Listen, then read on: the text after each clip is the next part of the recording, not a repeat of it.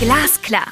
Der Politikpodcast der Gelsenwasser AG nimmt Sie mit auf eine spannende und erfrischende Reise in eine blau-grüne Welt. Die Wurzeln des Unternehmens aus Gelsenkirchen liegen in der Wasserwirtschaft. Aber auch bei erneuerbaren Energien, Klimaschutz und Digitalisierung wird das Team Blau-Grün der Gelsenwasser jeden Tag ein bisschen besser. Mitten im Ruhrgebiet spricht Arndt Bär mit seinen Gästen über aktuelle Themen aus Energie, Umwelt und Klimapolitik konkret und glasklar. Viel Vergnügen! Deutschland ist ein sehr wasserreiches Land. Trinkwasser war früher kein Thema. Es ist immer und überall sauber vorhanden. Aber jetzt hatten wir das zehnte trockene Jahr in Folge. Die Sommer der Jahre 2019 und 2020 vor allem, die waren deutlich zu trocken. In einigen Regionen war die Lage ziemlich angespannt. Wir hatten erste Gemeinden, die stundenlang kein Trinkwasser hatten. Wir hatten Empfehlungen zum Wassersparen. Die ein oder andere Aussprache von Verboten gab es auch bereits. Der Klimawandel ist in der Wasserversorgung angekommen. So scheint es. Könnte es jetzt eng werden? Und wenn ja, was ist zu tun, damit Trinkwasser kein knappes Gut in Zukunft wird? Über diese Fragen spreche ich heute mit Helmut Klebank. Herr Klebank ist wasserpolitischer Sprecher der SPD-Bundestagsfraktion seit dem letzten Jahr. Er ist Mitglied im Ausschuss für Umwelt und Klimaschutz, das ist klar. Er ist außerdem aber Vorsitzender des Parlamentarischen Beirats für nachhaltige Entwicklung. Ich freue mich besonders, Herr Klebank, dass Sie heute Zeit für uns haben. Ja, sehr gerne. Ich grüße Sie. Lieber Herr Klebank, vielleicht stellen Sie sich unseren Zuhörern kurz vor, vielleicht mit Blick auf die Frage, was Sie an Berlin so besonders mögen. Ja, das mache ich sehr gerne. Mein Name ist Helmut Klebank. Ich bin 57 Jahre alt, in Spandau im schönsten Berliner Bezirk aufgewachsen, bin verheiratet, habe fünf erwachsene Kinder, die alle in Spandau beziehungsweise Berlin äh, weiterhin leben. Und diese Stadt Berlin hat natürlich allein aufgrund ihrer Geschichte, aber auch aufgrund aktueller Entwicklungen ähm, eine Vielfalt, die wahrscheinlich keine andere deutsche Stadt zu bieten hat. Äh, besonders schön finde ich die vielen Begegnungen mit tollen Menschen. Anders als man das manchmal vielleicht äh, der Presse entnehmen kann, bietet die Vielfalt, die vielen Herkünfte, die vielen Sprachen bieten ein unheimliches Potenzial und darunter sind so viele tolle Menschen, die sich hier engagieren für die Stadt, sich einbringen, äh, kulturell, wirtschaftlich, politisch, in vielerlei Hinsicht.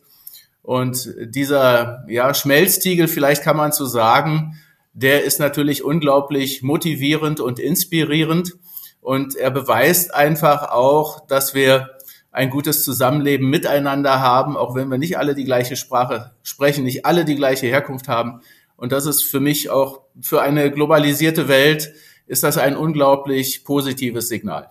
Vielleicht so für den Moment. Ja, absolut. Äh, also da ist schon der, der Berlin-Fan durchzuhören. Jetzt haben Sie ja ähm, so ein bisschen übergangen, dass Sie ja durchaus sich selbst auch sehr engagiert haben in der Berliner Politik.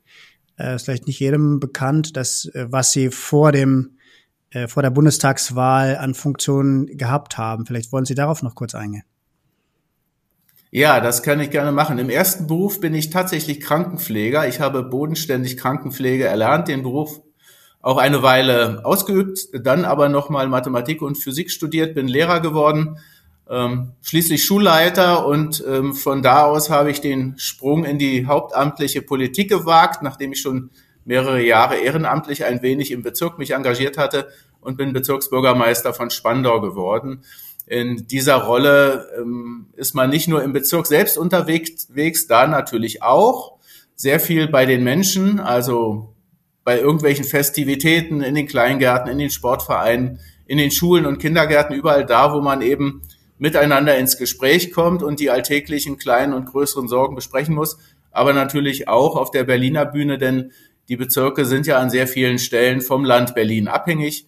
Berlin als Einheitsgemeinde hat ja eine besondere Struktur und von daher denke ich, habe ich zehn Jahre lang äh, Politik machen dürfen für den Bezirk Spandau mit diesem Schwerpunkt und freue mich, dass ich es jetzt für die ganze Republik mit dem Schwerpunkt Umwelt und Klimaschutz, Energie und auch Nachhaltigkeit machen darf. Das ist ja meine eigene Berliner Zeit schon so ein bisschen her. Ich habe ja auch mal ein paar Jahre in Berlin gelebt. Ich hatte damals in, in Ostberlin meinen Wohnsitz. Ähm, ich habe aber damals gelernt, dass der Westberliner doch ein anderer ist als der Ostberliner und der Westberliner eigentlich ja es vermeidet, rüber in den Ostteil zu gehen. Das heißt, sie sind aber der klassische Westberliner Vertreter, der ungern äh, sich in Ostberlin aufhält. Also ich gebe das insofern gerne zu, als ich tatsächlich klassisch westsozialisiert bin. Ich glaube, das ist auch keine Schande. Also egal ob Ost oder West, aber jeder und jeder von uns trägt ja die eigene Prägung mit sich herum. Das ist, finde ich, nichts, wofür man sich schämen muss oder kann oder sollte. Aber tatsächlich, wenn man am äußersten Westen der Stadt, im äußersten Westen der Stadt zu Hause ist, dann richtet man sich natürlich und sein Umfeld, seine Lebensgewohnheiten so ein, dass man alles überschaubar in erreichbarer Nähe hat. Auf der anderen Seite war ich auch eine längere Zeit zum Beispiel in Altfriedrichsfelde tätig, als dort das Berliner Landesinstitut für Schule und Medien noch ansässig war und bin da jeden Tag, also ich sage jetzt mal eine Tour anderthalb Stunden durch die Stadt gefahren, um den Arbeitsplatz eben im Ostteil der Stadt zu erreichen. Also von daher Berührungsängste gibt es da bei mir nicht, sondern es ist einfach, sind einfach die praktischen Umstände, die eben dazu führen. Aber jetzt habe ich meinen Arbeitsplatz ja unter den Linden, also auch das ist der ehemalige Ostteil ja. und das macht mir überhaupt nichts aus, ganz im Gegenteil. ist ja auch ein sehr schöner Arbeitsplatz, ähm, muss man dazu sagen. Unbedingt. Ist ja auch eine große Stadt. Ähm, ist natürlich auch klar von den Dimensionen her, dass es da noch ein bisschen anders funktioniert als hier. Ich habe äh, gesehen, dass Sie Podcast-Erfahrung haben, äh, in Ihrer alten oder ehemaligen Funktion auch gesammelt haben. Wie kam es denn dazu? Ja, in der Tat. Ein bisschen auf den Geschmack gebracht ähm, hat mich das große Projekt Siemens statt äh, 2.0 oder Siemens statt Square, also Quadrat, wie wir jetzt mhm. sagen würden. Ähm, Siemens hat ähm, auch mit unserer Unterstützung und auf unsere Anregung nicht nur ein großes stadtentwicklungspolitisches Projekt auf den Weg gebracht, das man sich gerne mal online anschauen kann. Ich kann das nur empfehlen, sondern hat das auch kombiniert mit einer breit angelegten Öffentlichkeitsarbeit und ein Teil davon ist eben eine Podcast-Reihe, in der ich auch einmal zu Gast sein durfte.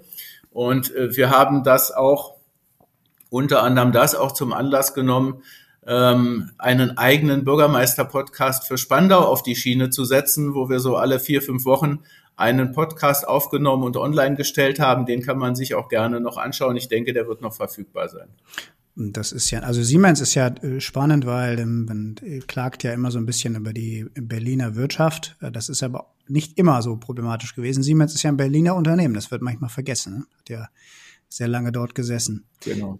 Ähm, Sie, das finde ich eine tolle Idee mit dem Bürgermeister-Podcast. Was haben Sie da so thematisiert und mit wem haben Sie da gesprochen? Haben Sie den selber gemacht? Ja, das war einer meiner Mitarbeiter, der sich jedes Mal überlegt hat, welches Thema die Menschen denn interessieren könnte. Und dann hat er sozusagen ein paar Fragen zusammengestellt. Wir sind die dann mal durchgegangen und haben daraus ein ganz lockeres Gespräch entwickelt.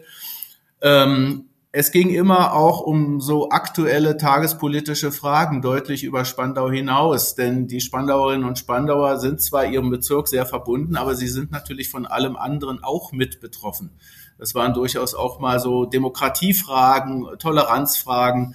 Also es war ein sehr breites Spektrum, was wir da abgedeckt haben und ähm, von daher für mich auch eine sehr spannende Erfahrung, weil es mir die Möglichkeit natürlich gibt, dieses Format ähm, mal bestimmte Gedanken etwas zusammenhängender darzustellen, als man das sonst in der Regel kann. Ähm, ich habe ja schon gesagt, es ist wichtig, mit den Bürgerinnen und Bürgern im Gespräch zu bleiben, die Sorgen und Nöte aufzugreifen, Politik auch zu erklären vor allen Dingen, denn vieles erschließt sich aus dem, was man in der Presse liest oder auch im Fernsehen sieht, nicht ohne weiteres. Und die Zusammenhänge mal darzustellen, das schafft man eben auch nicht äh, bei zwei- oder fünfminütigen Grußworten bei irgendwelchen Festivitäten, sondern das sind ähm, doch zusammenhängendere Gedanken und Begründungszusammenhänge, äh, für die es einfach ein bisschen mehr Zeit braucht. Und deswegen war ich auch sehr dankbar, dass ich von Ihnen dieses Angebot für den Podcast bekommen habe, weil das ist genau die Chance. Mhm. Äh, mein Eindruck ist, dass das schon auch deutlich mehr erklärt wird und auch erwartet wird von den Bürgern, als das früher vielleicht der Fall gewesen ist, mit allen Vor- und Nachteilen, die man dann durchaus glaube ich, auch in der Funktion des Politikers hat, wo man ja dann doch auch sehr, sehr kurzfristig immer auch Entscheidungen entscheiden muss, die vielleicht auch nicht immer ganz populär sind. Jetzt haben Sie in Ihrer alten Funktion relativ wenig Freizeit gehabt, gehe ich mal davon aus. Das wird jetzt auch nicht viel anders sein. Äh, aber wenn Sie selbst die haben, ähm, gibt es Dinge, die Sie außerhalb der Politik immer noch pflegen können als Hobby, was Sie, wo Sie abschalten mit? Äh, das gibt es tatsächlich, aber Sie haben andererseits natürlich recht, das ist sehr zeitabhängig und mal geht es ein bisschen besser, mal geht es ein bisschen schlechter. Was wir lange Zeit, meine Frau und ich, geschafft haben, ist tatsächlich ähm, das Tanzen in der Tanzschule. Das ist ja auch eine sehr sportliche und manchmal auch herausfordernde Betätigung. Äh, das machen wir jetzt schon eine ganze Weile nicht mehr, weil es einfach zeitlich nicht funktioniert hat. Und ähm, in anderen Phasen war es dann mal mehr das Joggen oder auch eine Zeit lang ein wenig Krafttraining in einem Ruderverein. Was Musik betrifft, haben wir es oder habe ich es auch hinbekommen, tatsächlich die ganze Zeit über meinem Gospelchor treu zu bleiben. Oh. Äh, natürlich auch mit ein bisschen Einschränkungen, was das Proben betrifft, aber da freue ich mich sehr, dass das die ganze Zeit über gelungen ist. Ähm, also im Sinne einer der amerikanischen Gospelkirche, wo das ja sehr verbreitet ist. Gibt es das in Berlin? Es kommt wahrscheinlich auch ein bisschen durch den amerikanischen Einfluss, nehme ich an. Ne? Das ist in, das ist in dem Fall ähm, einfach die Liebe zur Musik. Es ist ein bisschen auch meine christliche Orientierung. Da kommt das ja sehr gut zusammen. Wir sind aber kein Kirchenchor im engeren Sinne, sondern wir singen moderne Gospel, moderne äh, Kompositionen oder Arrangements auch vorhandener Stücke. Äh, die normalen Traditionals die man so normalerweise ja mit Gospel Music verbindet, die kommen bei uns ein bisschen weniger vor. Mhm. Und wenn sie dann vorkommen, dann in sehr ungewohnten Arrangements, die uns eben musikalisch, künstlerisch herausfordern und die auf bestimmte Stücke, also ich sag mal so ein Beispiel, was wir im Programm haben, ist Amazing Grace zum Beispiel, kennt ah, ja. irgendwie fast jeder. Ja. Äh, singen wir in einer etwas anderen ähm, ähm, ja, Zusammenstellung, sagen wir mal. Ich hatte auch bei meiner Hochzeit einen äh, zugegebenermaßen relativ kleinen, aber äh, fand ich sehr feinen Gospelchor in der Kirche, die unter anderem auch Amazing Grace gesungen haben. Das ist eigentlich jetzt ist ein witziger Zufall. Ähm, das ist ja, eine, unheimlich toll, ja. Habe ich lange nicht mehr drüber nachgedacht, ehrlich gesagt. Aber ähm, das ist wirklich ähm, eine sehr schöne Geschichte und ähm, finde, die Art von Musik ist noch zu wenig verbreitet bei uns und finde, gibt's, da gibt's ganz tolle Stücke, die durchaus auch in der in der Kirche auch nochmal extra, extra gut klingen von der Akustik her. Sie haben sich jetzt politisch für das Thema Nachhaltigkeit in den verschiedenen Facetten entschieden. Das ist zumindest der Eindruck. Sie, ähm, man jetzt sieht, in, in welchen Bereichen Sie sich sehr stark engagieren. Ähm, nicht nur, weil Sie sich ähm, für den Wasserbereich und natürlich damit auch für den Umweltausschuss entschieden haben, sondern auch insbesondere mit ihrer Funktion des Vorsitzes des Parlamentarischen Beirates. Ähm, was ist für Sie das, was bedeutet das Politikfeld Nachhaltigkeit für Sie? Dieses Politikfeld ist ja ein sehr weites, weil es letztlich fast alle Lebensbereiche durchdringt.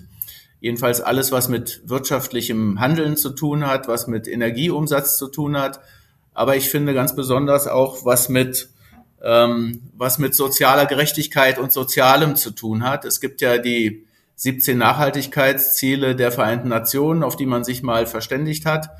Das ist ein bisschen runtergebrochen worden auf die europäische und die nationale Ebene. Aber es ist wichtig, dass man die verschiedenen Dinge zusammenbringt. Letztlich geht es ja darum, die natürlichen Lebensgrundlagen zu erhalten, auch für nachfolgende Generationen gute Lebensmöglichkeiten ich sag mal, herzustellen, zu garantieren, äh, zu erhalten, wie immer man das formulieren möchte. Und insofern hat es natürlich eine sehr starke Verbindung zu meinen beiden Ausschüssen, also Umwelt- und Klimaschutz. Aber es hat auch eine sehr starke soziale Komponente. Es geht durchaus auch in den Bereich beispielsweise der Gesundheit, der Medizin, also viele andere Bereiche äh, bei denen wir noch nachlegen können. Und äh, von daher, gerade das Soziale wird häufig vergessen. Ich sage vielleicht aber noch mal was anderes. Wir reden davon, dass wir pro Jahr 400.000 neue Wohnungen bauen wollen. Das ist auch ein richtiges und auch sehr wichtiges Ziel. Auf der anderen Seite ist es natürlich schon so, äh, dass wir auch unsere Fläche nicht weiter zubetonieren können. Fläche, Landfläche ist ja ein Gut, das nicht vermehrt werden kann, sondern es ist eben da, wie es ist.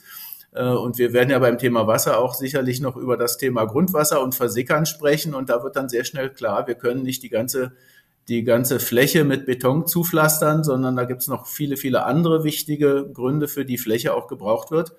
Und insofern wird man auch beim Bauen oder ich würde eher sagen, bei der Wohnraumversorgung wird man auch in Zukunft in den nächsten Jahrzehnten mindestens mal andere Wege gehen müssen, als immer nur neu und mehr äh, und mehr in die Fläche zu bauen. Also das sind so Aspekte, mhm. ähm, die da zusammengedacht werden müssen. Insgesamt ist es aber so, dass dieses Politikfeld schon sehr gut vorstrukturiert ist. Ich habe ja gerade angedeutet, auf nationaler Ebene, äh, aber auch auf europäischer und internationaler Ebene, was man jetzt vielleicht noch mal ein bisschen auch in Deutschland, um mal darauf zu kommen, ein bisschen vorantreiben muss, ähm, dass dieser Fokus auch in Ländern und Kommunen noch stärker gesetzt werden muss, als wir es jetzt schon haben.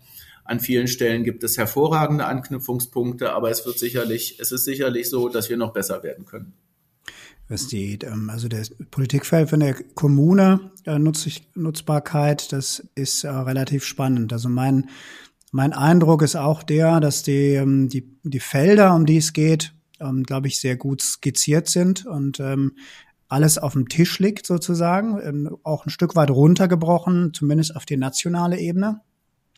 Ähm, dass aber natürlich die, die konkrete Umsetzung vor Ort, ähm, dort, wo auch die Trade-offs gemacht werden müssen, sage ich mal. Das ist so ein bisschen Neudeutsch.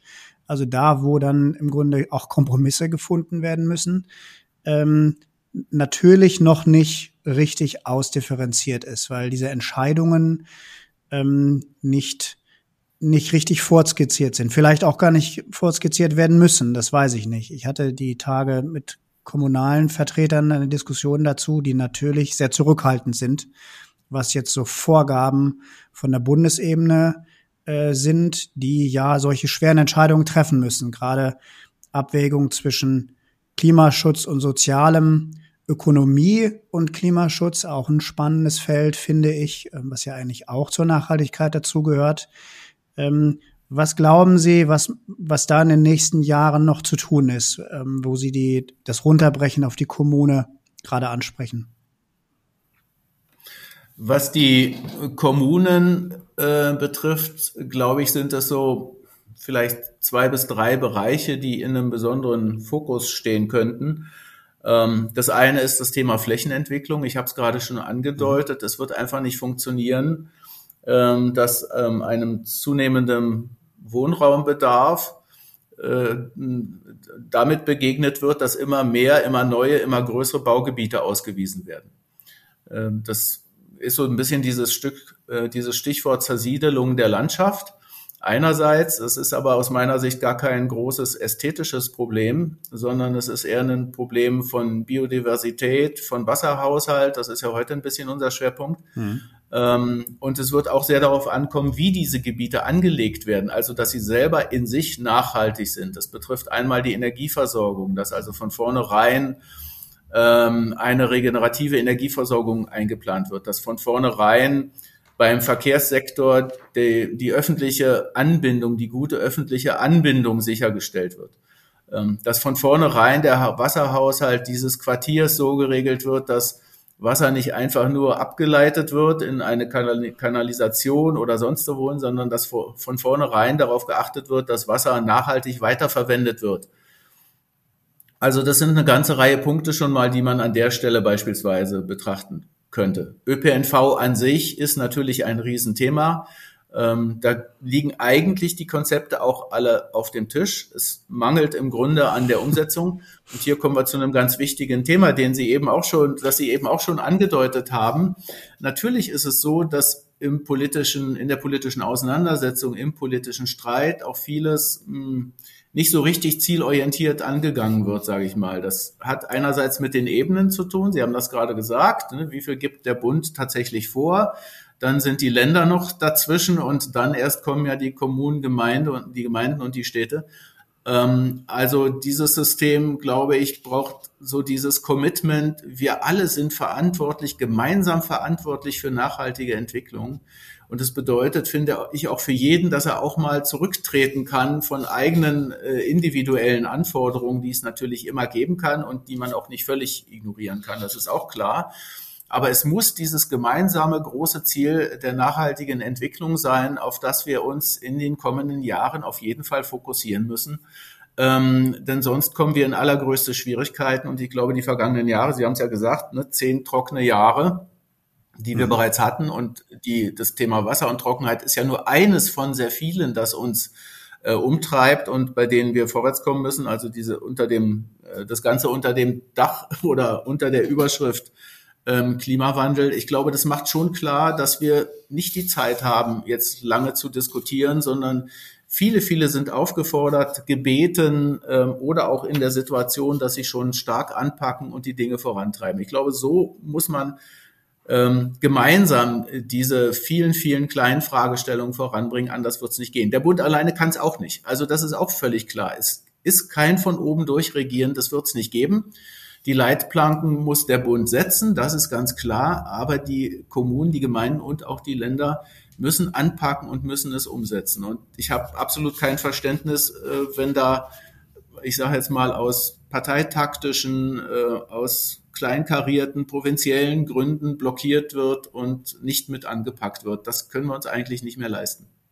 Hm, jetzt nehmen wir nach dem Pfingstwochenende auf, deswegen habe ich gerade kurz, ähm, musste ich gerade so ein bisschen ähm, schmunzeln. Ähm, das 9-Euro-Ticket wird gerade stark diskutiert. Haben Sie selbst sich ein 9-Euro-Ticket gekauft? Sind Sie unterwegs gewesen damit? Nein, meine Frau und ich haben jeweils äh, eine, eine Netzkarte, eine Umweltkarte der BVG hier in Berlin. Insofern war das für uns ohne Bedeutung. Aber es ist natürlich ein schönes Signal. Politisch finde ich, ist es wichtig. Ich bin ganz interessant oder interessiert, wie sich das nach dem ersten Hype jetzt äh, an den ersten Wochenenden, äh, wie sich das perspektivisch entwickeln wird. Ich persönlich bin überzeugt, dass wir beides tun müssen. Wir müssen die öffentlichen Verkehrsmittel attraktiver machen und wir müssen sie zugleich äh, preiswerter machen und wir werden dann auch eine hohe Akzeptanz finden. Dieses Gegeneinanderstellen, was in der Politik ja häufig praktiziert wird, nicht? Die einen mhm. wollen es billiger machen, die anderen wollen es besser machen. Nee, beides muss passieren und dann werden auch immer mehr Menschen gewillt sein, auf die öffentlichen Verkehrsmittel umzusteigen. Es ist ja ein sehr passendes Beispiel, glaube ich, für den Bereich oder den, die Schwierigkeit, die Sie gerade angesprochen haben, weil natürlich jetzt die Stimmen laut werden darüber, dass das eine super Einrichtung ist und dass man das dauerhaft haben sollte. Ähm, ich glaube, viele kommunale Vertreter sind da auch große Fans von. Es muss aber natürlich irgendwie gegenfinanziert werden. Also da wird natürlich dann die Frage sein, kommt das aus dem Bundeshaushalt oder aus dem Landeshaushalt von den Kommunen, wo aber bei uns natürlich auch klar ist, da ist nichts, um da jetzt nochmal eben den ÖPNV nochmal weiter gegen zu finanzieren. Das sind dann so die Felder, die man in Berlin dann demnächst irgendwie oder entscheiden oder vorbereiten muss, wenn man sagt, was ist einem als Gesellschaft eigentlich mehr wert?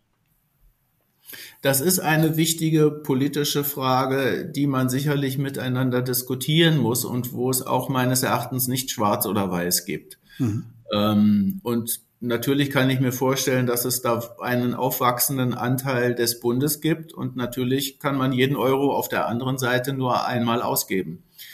Ähm, wir sind allerdings auch in der Situation, wo gerade in Ballungsräumen eine Ausweitung des Individualverkehrs jedenfalls soweit es PKWs betrifft, nicht die Lösung sein kann. Das sehen wir ja auch an vielen Stellen. Ja. Und ich glaube schon zu erkennen, dass äh, gerade der Radverkehr, aber auch der Fußverkehr in Teilen ähm, auch einen Nachholbedarf hat und gestärkt werden könnte und müsste. Beim Fußverkehr vielleicht nicht in der Quantität, aber durchaus in der Qualität. Ich sage einfach nur mal das Thema Barrierefreiheit. Für viele Menschen ist selbst im, im engeren Umfeld sind die Barrieren so hoch, äh, dass nicht alle Ziele, die erreicht werden müssten, auch erreicht werden können. Also auch hier gibt es eine Menge zu tun. Mhm. Anders stellt sich die Sache dann nochmal natürlich in ländlichen Gebieten dar. Hier geht es, glaube ich, eher darum, die Individualisierung mit dem öffentlichen Personennahverkehr zusammenzubringen. Wenn ich in einem in einem ländlichen Gebiet, ich sage jetzt mal gerade mal alle zwei Stunden einen Bus habe, dann ist das natürlich keine attraktive Verkehrssituation, die nicht und die auch letzten Endes nicht zum Umsteigen motiviert. Also hier gibt's allerdings Konzepte, äh, die dieses Problem ähm, entschärfen und auch lösen könnten. Die kosten natürlich tatsächlich auch Geld. Ich bin aber überzeugt, dass wir dieses Geld investieren müssen. Hm. Ja, ist auf jeden Fall ein, ein, riesiges Feld und sicherlich für Nachhaltigkeit ein, ein Kernfeld, ähm, wenn man tatsächlich da äh, deutlich, deutlich äh, große Sprünge die nächsten Jahre machen will, zumindest was CO2 und Klimaschutz betrifft. Jetzt haben Sie sich mit der Wasserpolitik ein großes äh, Feld ausgesucht, ähm, eines aus der klassischen äh, Nachhaltigkeitspolitik, würde ich sagen, ähm, eines, was aus meiner Sicht bis vor kurzem eher ein Feinschmecker-Thema gewesen ist. Ähm, aber es kommt leider doch auch immer stärker in der Öffentlichkeit an, wo die Problematik da ist. Ähm, haben Sie als Bezirksbürgermeister von in Berlin, wo ja doch eine schwierige Region ist dafür, schon ähm, genügend Anknüpfungspunkte zu, zu Wasser ähm, Politik gehabt oder arbeiten Sie sich gerade jetzt quasi neu komplett ein? Das Letztere ist der Fall. Ich arbeite mich weitgehend neu ein. Natürlich gibt es im Bezirk Spandau eine Reihe Anknüpfungspunkte. Wir haben ja mit der Havel und der Spree zwei große Gewässer bei uns. Mhm. Wir haben auch mit einem 300 Hektar großen Rieselfeld oder ehemaligen Rieselfeld eine Fläche ähm, wo ich Anknüpfungspunkte hatte äh, zum Thema Abwasserreinigung. Äh, aber dieses Feld, Sie haben es richtig gesagt, ist so komplex und äh, auch in den Details so kompliziert, dass es eine eigene Einarbeitung bedarf. Wir haben ja in Berlin eine eher komfortable Situation. Wir haben mit den Berliner Wasserbetrieben einen Wasserversorger und Wasserentsorger. Das ist in der Fläche gesehen deutlich komplizierter, weil sie zum Teil viele kleine Wasserversorger in den Gemeinden haben, ähm, die natürlich trotzdem mit den gleichen Fragestellungen konfrontiert werden, aber häufig gar nicht die Möglichkeit haben, so umfassend mit dem Thema umzugehen. Von daher ist die Berliner Situation aus meiner Sicht eher komfortabel. Ähm, und die vielen Verästelungen, die sind in der Fläche dann doch komplizierter. Ich denke, wir werden auf das eine oder andere gleich noch eingehen. Ja, also die, ähm, wir sind ja öfter im Austausch mit den Kollegen der Berliner Wasserbetriebe, die, ähm, das ist natürlich ein, ein tolles Unternehmen, die, die da sehr gut aufgestellt sind die aber so ein bisschen ähnlich wie bei uns in Ostwestfalen, sicherlich in der Umgebung von Brandenburg, dann doch aber auch das ein oder andere Thema auf sich zukommen sehen, was jetzt so die, die Trockenheiten betrifft und was die, ähm, die Dinge bis hin zur Lausitz ähm, betrifft, ähm, wo die, die Grundwasserverhältnisse dann irgendwann auch äh, bis hin zu Rückwirkungen auf die Spree und auf die Havel wohl haben. Aber da sind ähm, bin ich nicht so berufen wie die Kollegen dazu. Aber es ist natürlich tatsächlich so, dass ähm, gerade Brandenburg eine Region ist, die da zunehmend ähm, Kopfzerbrechen macht, glaube ich, was die Wasserversorgung betrifft. Ja, ja, das stimmt tatsächlich. Ich kann es, glaube ich, mit wenigen Sätzen ein wenig beschreiben. Wir haben ja die riesengroßen Tagebaugruben der Braunkohle in der Lausitz. Mhm. Ähm, um diese Gruben überhaupt ausbaggern zu können, ist in diesen Bereichen der Grundwasserspiegel teilweise auf über 100 Meter abgesenkt worden. Genau in diesen Bereichen aber fließt insbesondere die Spree. Und die Spree kann bei sandigem Untergrund eigentlich nur deshalb existieren, weil traditionell herkömmlich der Grundwasserspiegel recht hoch war. Das heißt, das Grundwasser lag schon kurz unterhalb der Sohle des Flusses. Ähm, wenn ich jetzt sozusagen im Einzugsbereich der Spree, aber in großem Stil das Grundwasser absenke, dann wird ein Teil des Flusswassers schlichtweg wieder versickern. Das ist, man kann sich das quasi vorstellen im, im Verlauf der Spree, wenn man sich das als Linie vorstellt, hat man mitten in diesem Verlauf der Spree quasi einen Trichter beim Grundwasser und in diesen Trichter würde die Spree schlichtweg versickern. Das heißt, sie existiert auch jetzt im Grunde schon nur dadurch, dass ein Großteil des Grundwassers weiterhin abgepumpt und in die Spree geleitet wird. Das führt natürlich teilweise auch zu Schadstoffbelastungen, mit denen man sich abkämpft und solche Dinge. Äh, aber im Grunde ist es ein seit über 100 Jahren gemanagtes, vom Menschen gemanagtes Wassergebiet. Und wir können einfach nicht von einem Tag auf den anderen dieses Wassermanagement einstellen, weil wir dann äh, mehrere Jahrzehnte abwarten müssten, bis in den Tagebaugebieten der Wasser Grundwasserspiegel wieder angestiegen ist. Das heißt, wir werden das steuern müssen. Und das ist natürlich eine riesige Herausforderung, weil es die Wasserversorgung auch von Berlin und Brandenburg insgesamt massiv beeinflusst. Das, das ist völlig richtig. Hinzu kommt natürlich der Klima, äh, durch den Klimawandel bedingte äh, Veränderung beim Thema Regen. Wir werden wahrscheinlich weniger äh, Regenaufkommen haben, als wir das aus der Vergangenheit kennen. Äh, die Böden in Berlin und Brandenburg sind ja durchaus geschädigt und durchgetrocknet. Das, auch das wissen wir alles. Das heißt, es wird eine Herausforderung sein für die Städte, aber auch für die Gemeinden. Anders als in vergangenen Jahrzehnten oder Jahrhunderten, da war ja eher die Frage, wie werden wir das Wasser schnell wieder los, um gut Landwirtschaft treiben zu können. Jetzt ist eher die Frage, wie halten wir das Wasser in der Fläche? Das wird für die Städte bedeuten, ähm, dass wir sie zu Schwammstädten entwickeln müssen. Das heißt, ähm, auf Dächen, auf Dächern ähm, äh, möglichst Gründächer machen, äh, Versickerungsflächen für das Wasser schaffen und es eben nicht in die Kanalisation und in die Flüsse ableiten. Das wird aber in der Fläche, in den, in den Landgemeinden auch bedeuten, wie können wir den Flüssen wieder Raum zurückgeben das Stichwort Auenrenaturierung ist da ein ganz wichtiges, denn die Auen, das heißt die, die Überschwemmungsgebiete entlang der Flüsse, die haben ja eine in mehrfacher Hinsicht wichtige ökologische Funktionen. Sie sind einerseits Lebensraum für zahlreiche Arten, die teilweise auch gefährdet sind in ihrem Bestand.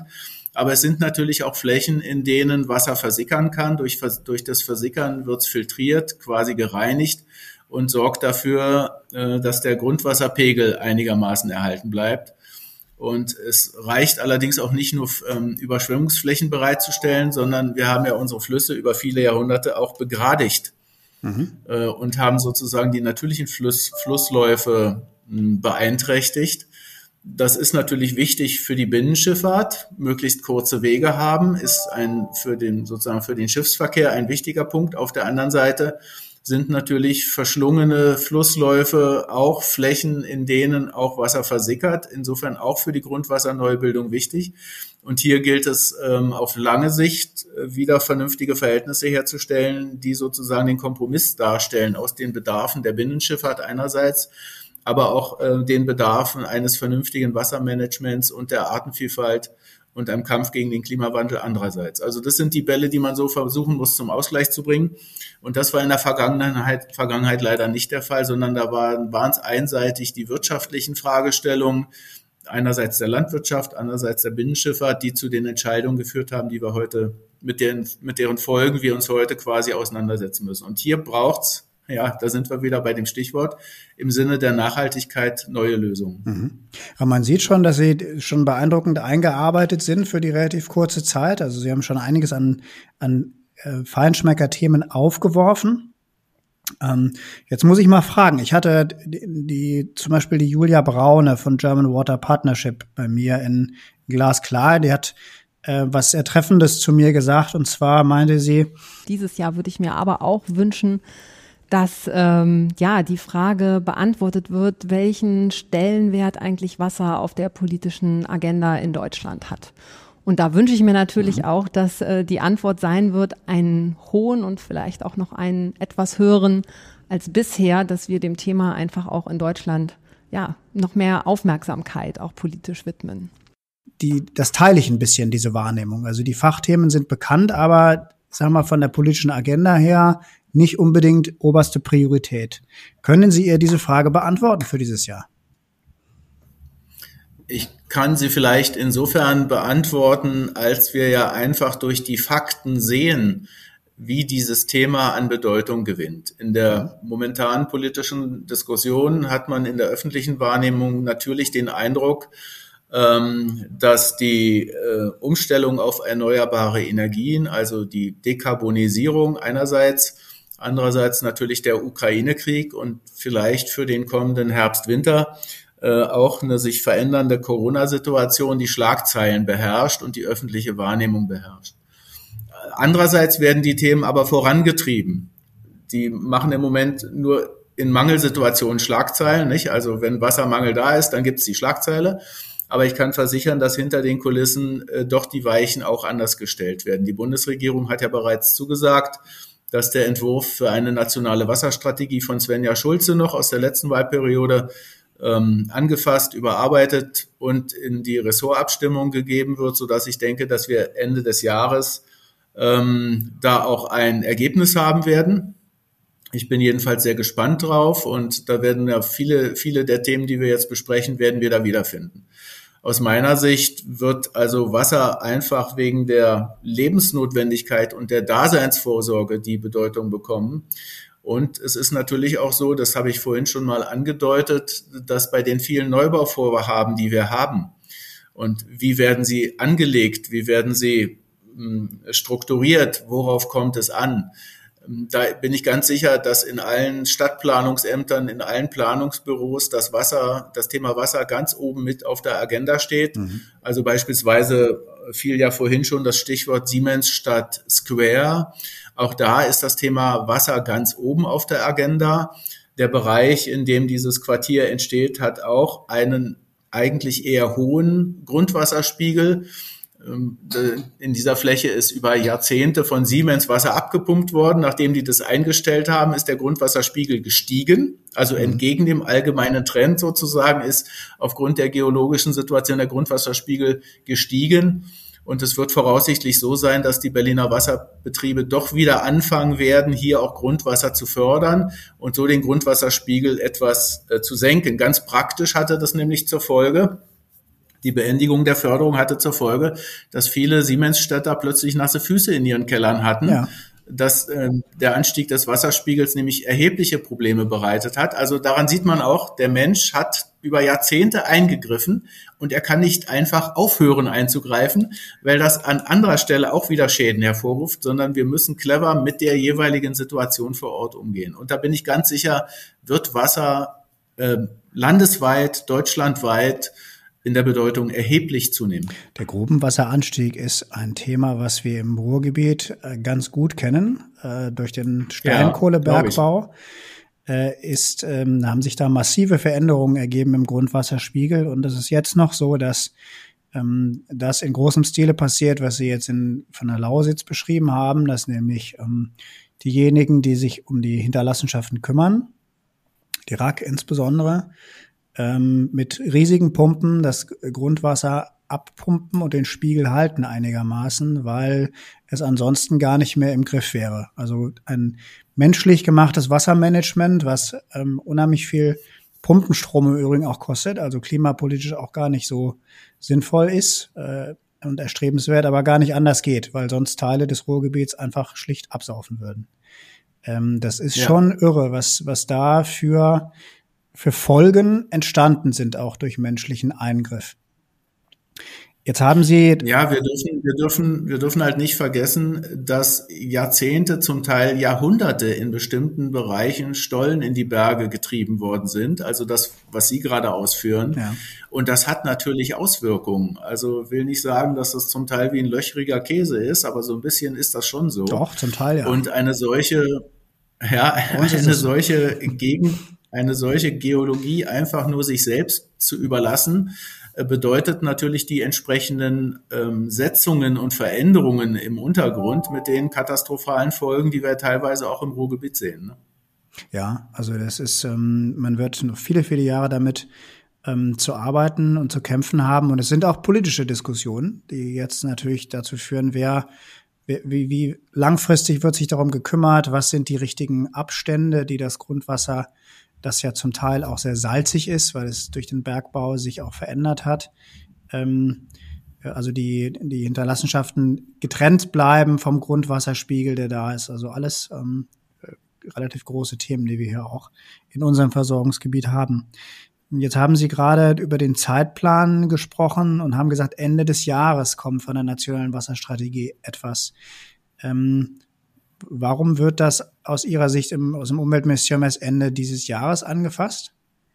Liegt ja schon ein bisschen, der könnte man jetzt ketzerisch sagen, der Entwurf von der Frau äh, Schulze. Ja, den, den gibt's schon ein wenig. Ähm, er ist ja Mitte des vergangenen Jahres, glaube ich, in der Entwurfsfassung fertiggestellt worden. Mhm. Was nicht mehr gelungen ist, ist die Ressortabstimmung. Die ist in dem Fall auch extrem wichtig. Denn es gibt ja zahlreiche Schnittmengen in die Bereiche Landwirtschaft, ähm, Schiffsverkehr, äh, Gesundheit, in viele andere Bereiche äh, gibt es Querverbindungen. Das heißt, es muss ja ein abgestimmtes, ein mit den anderen Ressorts abgestimmtes Konzept sein. Diese Ressortabstimmung hat nicht funktioniert. Ähm, ich selber finde, dass es auch ein paar Bereiche gibt, die man durchaus noch stärker akzentuieren könnte. Wir werden sehen, ob das mhm. gelingt. Sonst werden wir sicherlich als Parlament unsere Anmerkungen auch machen. Also ich will nur mal einen Bereich sagen, weil wir den gerade auch ähm, ja, indirekt etwas berührt haben. Wir wissen immer noch in Teilen viel zu wenig über das, was sich äh, unter der Wasseroberfläche tut. Was wir sehen, sind ja nur die Oberflächengewässer. Und die sind ja nur ein kleiner Teil ähm, dessen, was eigentlich vorhanden ist. Denn eigentlich sprechen wir von Grundwasserkörpern. Das heißt, es sind ja geologische Formationen, die dazu führen, dass sich in bestimmten Bereichen Wasser an, ansammelt, eben nicht abfließt oder eben doch in bestimmte Richtungen weiterfließt. Ich will auch das mal an einem praktischen Beispiel deutlich machen. Mhm. Wir reden ja darüber, dass wir die 95 Prozent unserer Moore wieder vernässen müssten. Wir müssen das machen einerseits aus Klimaschutzgründen, ähm, weil ähm, trockengelegte Moore sind ähm, CO2-Quellen, also das Kohlenstoffdioxid wird emittiert, aber ein nasses Moor, das mit Wasser gefüllt ist sozusagen, emittiert das eben gerade nicht, sondern ganz im Gegenteil. Im Laufe der Zeit wird immer mehr Biomasse angereichert und damit eben CO2 auch gebunden. Wenn ich aber ein trockengelegtes Moor wieder vernässe, dann kann es da ganz ulkige Effekte geben. Die Flächen gehören ja in aller Regel nicht einem Eigentümer. Wenn jetzt also ein Landwirt sagt, ich habe hier einen Acker, das war mal eine Moorfläche, ich will das wieder vernässen und schüttet einfach Wasser drauf in großen Mengen, dieser Moorkörper oder Wasserkörper, der dann neu entsteht, der hält sich aber ja nicht an Eigentumsgrenzen, sondern es kann dann sein, wenn der eine Wasser drauf tut, dann steht der nächste, der Nachbar nämlich mit nassen Füßen da, weil sich das Wasser natürlich über Grundstücksgrenzen hinaus ausweitet. Das heißt, ich muss eigentlich einen solchen Moorkörper oder ehemaligen Moorkörper als Ganzes betrachten mhm. und kann ihn auch nur insgesamt wieder vernässen. Mal abgesehen davon, dass das Wasser, das ich da drauf tue, auch eine bestimmte Qualität haben muss. Es muss also sehr nährstoffarm sein und so weiter. Aber ich will nur sagen, das, was wir sehen, das, was wir an der Oberfläche sehen, ist nur der kleinere Teil. Und es bräuchte eigentlich noch sehr viel mehr Forschung und Wissenschaft, um uns in den vielen Regionen, äh, die so in sich abgeschlossene Systeme eigentlich darstellen, zu erforschen und auch zu entwickeln, wie gehen wir damit so um, dass die verschiedenen Anforderungen erfüllt werden. Da gibt's noch eine Reihe von Defiziten und wir müssten zum Beispiel in diesem Bereich sehr viel mehr investieren, als wir es derzeit tun. Mhm. Nur mal ein Beispiel, ne, wo die nationale Wasserstrategie auch nochmal einen ganz deutlichen, eine ganz deutliche Schnittmenge hat, in dem äh, Fall zu Wissenschaft und Forschung zum Beispiel. Ja, also absolut. Ähm, wir haben äh, ja, wenn ich das richtig im Kopf habe, auch in Deutschland so ein Verhältnis 70-30 ungefähr. Also ähm, Grundwassernutzung ist durchaus sehr wichtig ähm, bundesweit. Wir haben in Nordrhein-Westfalen übrigens ein bisschen die umgekehrte Situation, dass wir hier doch größtenteils Oberflächengewässer nutzen, also Seen und Flüsse, insbesondere Talsperren, Flüsse.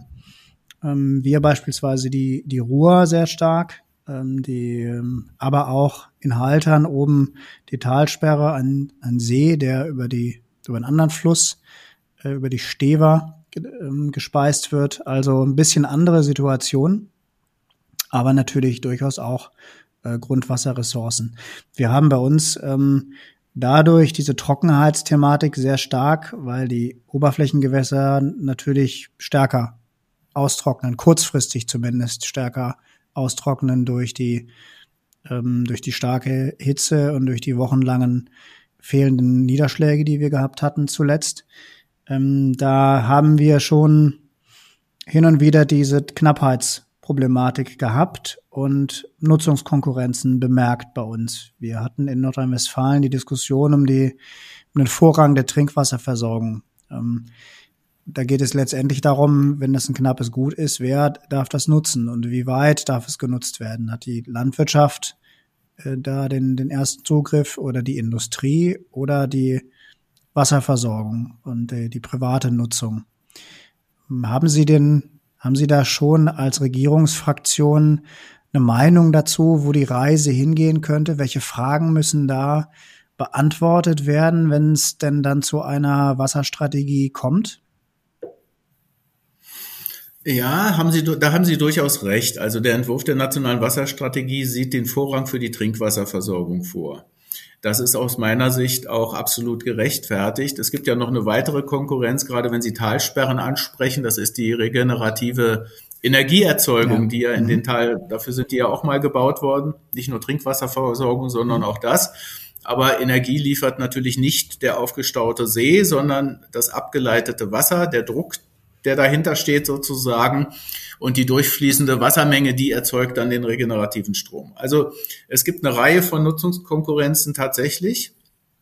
Deswegen sage ich ja, wir werden ähm, den Schwerpunkt darauf legen müssen, wie halten wir das Wasser, das es gibt im Land, ohne äh, oder und zugleich, wie sind wir gewappnet für Starkregenereignisse? Das ist ja das andere Thema, das auch gerade bei Ihnen in Nordrhein-Westfalen, aber auch in Rheinland-Pfalz ähm, sicherlich mit einer sehr hohen Brisanz auch gerade diskutiert wird. Und diese Dinge müssen wir in Einklang bringen, gerade weil wir eben weniger Tage mit Niederschlägen haben. Aber wenn die Niederschläge kommen, dann sind sie eben sehr heftig. Ähm, das ist übrigens durchaus auch ein Thema in eher flachen Gebieten, äh, denn auch hier war ja die Strategie bisher immer, wir leiten das alles ab und gewinnen Ackerfläche. Und jetzt ist ja eher die Frage, wie geben wir den Flüssen Raum zurück, was natürlich bedeutet, dass wir einem solchen Fluss, äh, dass wir Ackerflächen vielleicht aufgeben müssen oder uns im Klaren sein müssen, wenn Starkregenereignisse kommen, dann wird ein Acker XY auch unter Wasser stehen und die Ernte ist möglicherweise verloren. Also das sind alles so Auswirkungen, die wir miteinander in Einklang bringen müssen. Äh, das hat in einer sehr bergigen Lage mit steilen Hängen natürlich andere Implikationen. Äh, da kann ich mit, mit Versickerungsflächen schlecht arbeiten. Wenn ich einen steilen Hang habe, dann habe ich einen steilen Hang. Da muss das Wasser natürlich schon irgendwo hin. Und in flacheren Gebieten ist das eben anders. Aber beide äh, Varianten eint, dass es ein Konzept geben muss, das diese Anforderungen unter einen Hut bringt. Einerseits den Hochwasserschutz für die Menschen, aber auch ein Stück weit für die Natur und auf der anderen Seite das Halten von Wasser, das Bilden von Wasservorräten, sei es jetzt im Grundwasser oder auf anderem Wege, mhm. wie zum Beispiel durch Talsperren, das muss unter einen Hut gebracht werden in Anpassung an die veränderte Lage. Und die veränderte Lage heißt eben weniger Tage mit Niederschlägen, dann aber eben sehr heftig. Und das muss in, in Summe sozusagen, muss das noch nicht mal bedeuten, dass es vielleicht weniger von oben regnet oder dass weniger Wasser zur Verfügung steht. Nur unser Wassermanagement müssen wir darauf ausrichten. Hintergrund ist natürlich auch hier, dass wir mit über 80 Millionen Menschen eine ziemlich dicht, ein ziemlich dicht besiedeltes Land sind und wir müssen Menschen, Landwirtschaft, aber auch Industrie, also auch die Industrie hat hohe Wasserbedarfe. Wir müssen äh, alles in Bewegung setzen, um die Versorgung sicherzustellen. Das ist eine ordentliche Herausforderung, aber ich bin auch sicher, dass wir das lange noch nicht ausgereizt haben. Also wir haben immer noch sehr viele Möglichkeiten, hier steuernd einzugreifen. Jetzt haben Sie den Bereich des, des Starkregens und des Hochwasserschutzes angesprochen. Da ist, ähm, also ich habe die Tage auch äh, im Podcast ähm, einen ähm, Ingenieur, einen Wasseringenieur, der im Ahrtal ähm, gerade arbeitet und an, am Wiederaufbau, also sowohl betroffen ist als auch am Wiederaufbau ähm, beteiligt ist. Das sind schon eindrucksvolle Schilderungen ähm, was da letztes Jahr passiert ist. Die, die sagen natürlich, das war schon ein bisschen abzusehen und es wird wahrscheinlich auch nicht verhindern, zu verhindern sein, dass, dass ähnliche Vorkommnisse wieder auftauchen. Aber da ist doch schon einiges im Argen, was da vielleicht noch politisch gelöst werden kann. Wenn Sie aber über Retentionsflächen sprechen, also Flächen, die dann eben nicht genutzt werden können, ähm, Moore, die, die, die wieder bewässert werden und ähnliche Flächen. Das sind ja alles Flächennutzungskonkurrenzen, die dann auftauchen. Wie kriegt man das hin? Muss man dann die, die, den Kommunen Ausgleichszahlungen machen, dass sie keine Baugebiete mehr ausweisen? Muss man dann den Landwirten Ausgleichszahlungen für die entgangene Ernte bezahlen oder wie glauben Sie, dass man sowas gelöst kriegt? Hm. Sie sprechen mit den Stichworten natürlich sehr unterschiedliche Dinge an. Ja. Also, dass auf Moorflächen Baugebiete ausgewiesen werden, das halte ich eher für unwahrscheinlich. Das ist wahr. Denn. Tatsächlich wird, ne, tatsächlich, tatsächlich wird man aber, ähm, wenn man sich für eine Veränderung der vorhandenen Nutzung entscheidet, äh, genau solche Ausgleichsmaßnahmen, sei es auch finanzieller Art, wenigstens für eine gewisse Zeit machen müssen. Mhm. Es gibt aber beispielsweise auch die Möglichkeit, dass die Gemeinden mit finanzieller Unterstützung durch das betreffende Land oder auch durch den Bund entsprechende Ackerflächen zurückkauft und so sozusagen hm, der Allgemeinheit wieder zur Verfügung stellt. Auch das wäre ja eine Möglichkeit. Äh, also von daher, das, äh, das ganze Portfolio an denkbaren Ausgleichsmaßnahmen, Ausgleichsmöglichkeiten steht zur Debatte und es wird individuell zu entscheiden sein, was der richtige Weg ist. Ich will hier nochmal ein anderes Beispiel nennen, bei dem ich sehr gespannt bin, ob es Wirkung entfaltet und welche Wirkung es entfaltet. Ähm, bei der derzeitigen EEG-Novelle, dem sogenannten Osterpaket, ist ja die Frage, wie können wir beispielsweise Photovoltaikanlagen auf Moorflächen fördern. Und ähm, im Moment ist die Idee, die Photovoltaik auf Moorflächen dann zu fördern, wenn ein trockengelegtes Moor gleichzeitig wieder vernässt wird. Das mhm. heißt, hier wird eine zusätzliche Einkunfts Einkunftsmöglichkeit für die Landwirte geschaffen, die gewillt sind, äh, Einbußen bei der Ernte hinzunehmen zugleich aber in die Energieproduktion einsteigen wollen und ähm, auch was für die Ökologie tun im Sinne der Wiedervernässung. Ich habe ja vorhin gesagt, mhm. das ist in der Praxis nicht so ganz einfach. Da muss man so einen Moorkörper insgesamt betrachten. Aber es ist eine interessante Variante, hier eine zusätzliche Motivation und zugleich eine, einen zusätzlichen Ausgleich zu schaffen, weil es auf der anderen Seite ja zu Einbußen kommt. Und ähm, das finde ich einen spannenden Weg. Ja, ich bin sehr gespannt, ob das funktioniert, wie das funktioniert. Aber äh, mit solch einer Konstruktion, und da bin ich mir sicher, dass es noch viele andere Möglichkeiten gibt, solche Konstruktionen zu schaffen, also Klimaschutz, ähm, Artenschutz, Diver Artendiversität ähm, und wirtschaftliches Auskommen der betreffenden äh, Landwirte unter einen Hut zu bringen. Und solche Ideen brauchen wir. Ich glaube, die mhm. sind wichtig. Jetzt haben wir die, also neben dem, dem Starkregen haben wir die, die Problematik, dass wir in der Tat sehr, sehr trockene Regionen haben und ähm, Regionen, die, wo wir jetzt schon merken, dass der die Grundwasserressourcen und das Oberflächenangebot ähm, nicht ausreichen werden, in, zumindest mittelfristig in den nächsten Jahren. Wir haben in, ähm, bei uns oder insbesondere in Hessen eine, eine sehr starke eine Region, die in, westlich von Frankfurt ähm, doch mit deutlich weniger Niederschlag gesegnet ist. Ähm, aufgrund der, der ähm, Bergformation, die leider ungünstig dort liegt. Ähm, aber wir haben auch in Nordrhein-Westfalen, Ostwestfalen zum Beispiel eine Region, wo wir merken, wir haben eigentlich einfach deutlich weniger Ressourcen. Ähm, es gibt jetzt das ein oder andere Infrastrukturprojekt, was ähm, die Kollegen in Hessen anregen. In Thüringen natürlich auch, das kennen Sie sicher, sicherlich schon.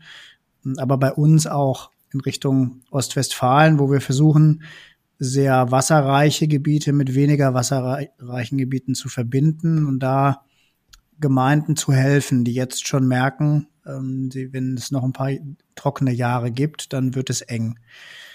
Haben Sie den Eindruck, dass ein Verständnis schon in der Öffentlichkeit da ist oder dass, dass eben das viel mit Leitungsbau auch zu tun hat und mit Infrastruktur und dass dort eben auch etwas größere Projekte auch gemacht werden müssen?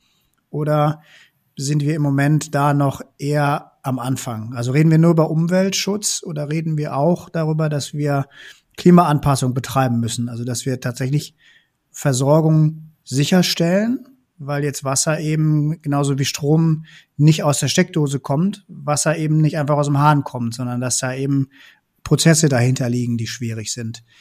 Ist das etwas, was, ähm, wo Sie sich auch vorgenommen haben, in den nächsten Jahren stärker dafür zu werben? Die öffentliche Debatte, da bin ich ganz bei Ihnen, die steht sicherlich erst am Anfang. Ähm, denn diese vielen Details, über die wir uns unterhalten, die sind ja in der Öffentlichkeit eher weniger bekannt. Äh, auf der anderen Seite stelle ich natürlich auch fest, äh, dass äh, gerade die öffentlichen Fernsehsender diese Themen sehr verstärkt aufnehmen in den letzten Monaten. Ja. Ich bin auch ganz sicher, dass das nicht nachlassen wird, sondern wir werden äh, auch in Zukunft viele, viele Positiv- wie Negativbeispiele äh, sehen, die es ja landesweit, europaweit und weltweit gibt. Also es ist ja nicht so, dass alles nur schlecht funktioniert, sondern es gibt auch sehr, sehr viele sehr positive Beispiele, bei denen man ja durchaus nachdenken kann, inwiefern man sie ähm, auf vergleichbare Konflikt- oder Problemsituationen übertragen und nutzbar machen kann. Also da ist sehr, sehr viel in Bewegung. Insofern bin ich fest überzeugt, dass die öffentliche Wahrnehmung sich dort deutlich verändern wird in kommender Zeit. Ähm, und ich bin auch zudem überzeugt, dass wir bei der Frage des Wassermanagements, das Sie angesprochen haben, also dem Bau von Wasserpipelines, Wasserleitungen, um unterversorgte Gebiete eben vernünftig auszustatten, dass es hierfür, also da kann ich mir überhaupt nicht vorstellen, selbst bei größeren Infrastrukturmaßnahmen in dieser Hinsicht, dass es da irgendeinen Widerstand aus der Bevölkerung geben kann. Denn wir alle wissen, wie notwendig Wasser ist und wir alle wissen, wie furchtbar es ist, wenn man unter Wassermangel zu leiden hat. Ich bin ganz sicher, dass es da eine sehr, sehr breite Zustimmung geben wird.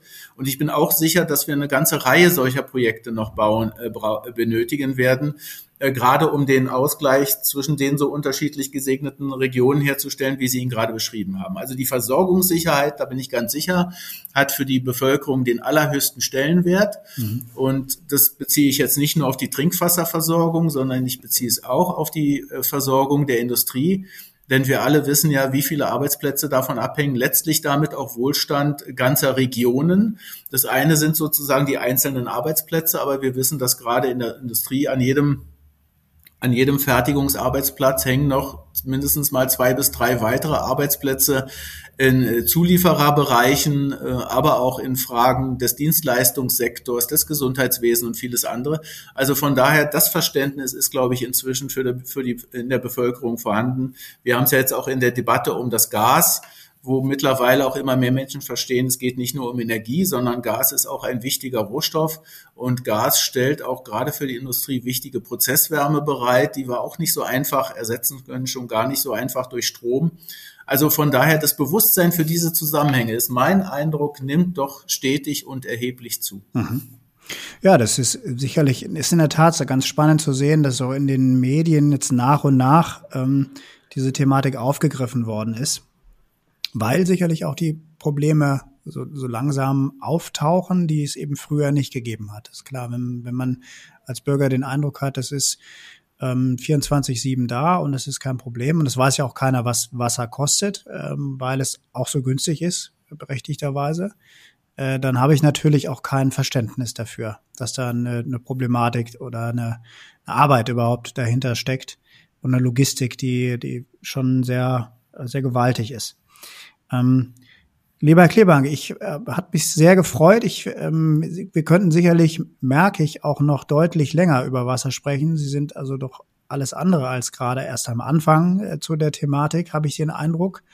Ähm, werden auf die politischen Fragen zusteuern dann in den, in den nächsten Wochen und Monaten. Jetzt hätte ich mir ja Anfang Juni gewünscht, dass wir schon ein bisschen mehr über Trockenheit sprechen, ehrlich gesagt, ähm, privat. Es regnet schon noch ganz schön ordentlich hier bei uns in NRW, aber die Wasserversorgung ist dankbar.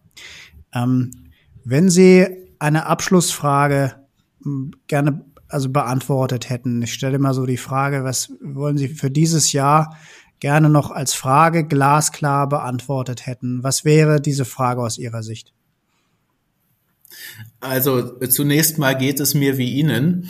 Äh, äh, auch ich bin jetzt nicht unbedingt der Mensch, der sehr viel Regen braucht, aber wie Sie bin ich auch für jeden Tropfen dankbar. Ich äh, höre dieses ja. Lebensgefühl auch von vielen, vielen anderen Bürgerinnen und Bürgern, die sagen, ja, jetzt regnet es gerade, aber es ist ja ganz gut, dass es regnet.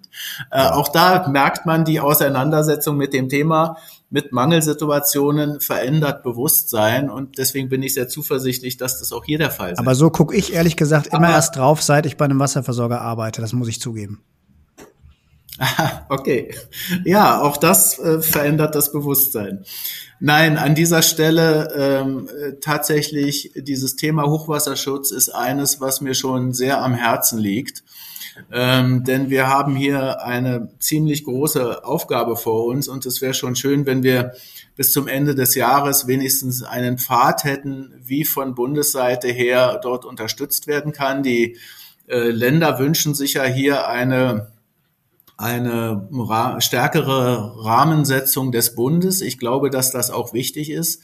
Genauso wie wir auch hier beim Thema ähm, ähm, Forschung, Dokumentation, das Erstellen von Hochwasserkarten oder Gefährdungskarten, äh, wie auch die Frage, wie managen wir eigentlich Flusssysteme, die hochwassergefährdet sind. Da müssten wir eigentlich möglichst in diesem Jahr noch wissen, wie der Bund sich durch dieses Thema hindurcharbeiten wird. Also nicht die Ergebnisse. Das mhm. wird ein bisschen brauchen, bis wir echte Ergebnisse haben. Aber in, in welchem zeitlichen Pfad soll diese Rahmensetzung eigentlich erfolgen? Das wäre ein wichtiges Signal in die Länder, das wäre ein wichtiges Signal in die Kommunen, die ja dann letztlich die Aufgabe der Ausgestaltung haben. Und wie gesagt, ähm, dass es notwendig ist, haben ja nicht erst die Ereignisse im Ahrtal gezeigt, sondern auch schon Ereignisse vorher. Das Bewusstsein dafür war eigentlich da. Es ist auf der Agenda wieder ein bisschen nach hinten gerutscht und das finde ich darf nicht sein. Also bei diesem Thema Hochwasserschutz würde ich mir wünschen, dass bis Ende des Jahres die Agenda klar ist, dass die zeitlichen Abläufe klar sind, dass wir dann die Ärmel da auch hochkrempeln können. Prima, vielen Dank. Das ist eine absolut wichtige Frage und ich bin bei Ihnen. Ich hoffe, dass die sehr bald beantwortet wird.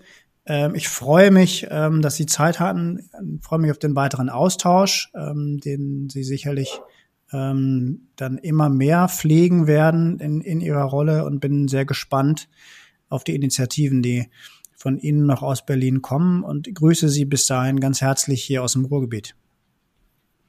Ein herzliches Dankeschön. Für mich war das ein sehr spannender Austausch. Vielen Dank auch für die, für die zahlreichen Hinweise aus dem Ruhrgebiet. Als Berliner Brandenburger sozusagen ist man ja doch durch seine Region auch sehr geprägt.